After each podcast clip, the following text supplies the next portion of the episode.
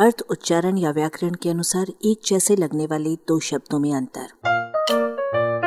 अपनी हिंदी सुधारें। बाई और लक्ष्मी बाई। बाई शब्द को हिंदी क्षेत्र के कुछ भागों में बिना विशेष रूप से सावधान हुए प्रयुक्त नहीं किया जा सकता। पश्चिमी उत्तर प्रदेश के अधिकतर हिस्सों में यदि किसी संभ्रांत महिला को बाई या बाई जी संबोधित कर दिया जाए तो प्रयोक्ता की पिटाई तक की नौबत आ सकती है। वहां अपने लिए बाई शब्द का प्रयोग उच्च और मध्य वर्ग की महिलाएं ही नहीं, नौकरानियां भी बर्दाश्त नहीं कर सकती। कारण यह है कि वहाँ बाई और बाई जी केवल कोठे पर नाचने वाली औरत तथा वैश्या के लिए इस्तेमाल होता है। उच्च कोटि की नायिका अख्तरी बाई का अभिधान बेगम अख्तर हो जाना इसी शब्द गंध का प्रभाव समझिए। छत्तीसगढ़ में इस शब्द का प्रयोग असम्मान का सूचक नहीं है।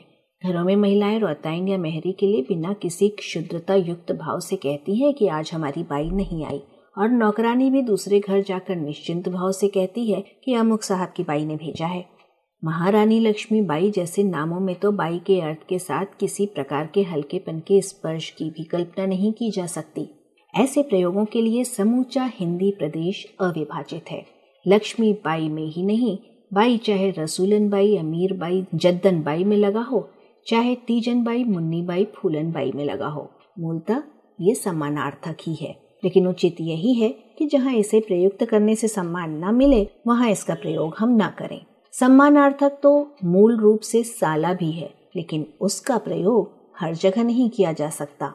मानक हिंदी के शब्दकोशों में बाई के दो अर्थ इस प्रकार दिए गए हैं। स्त्रियों के लिए एक आदर सूचक शब्द तथा उत्तर भारत में प्रायः नाचने गाने वाली वैश्याओं के लिए प्रयुक्त शब्द।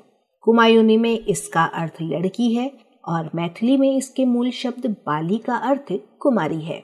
उड़िया में ये शब्द बाली रूप में नवयुवती के लिए प्रयुक्त होता रहा है। इन तथ्यों से ये रहस्य स्वयं खुल जाता है कि हिंदू हो या मुसलमान, हमारे देश की कन्याओं, ललनाओं, वीरांगनाओं और वारांगनाओं के नाम के आगे बाई शब्द क्यों लगाया जाता है। आलेख भाषाविद डॉक्टर रमेश चंद्र मेहरोत्रा, वाचक स्वर संज्ञा टंडन, अरबारेडियो.com की प्रस्तुति।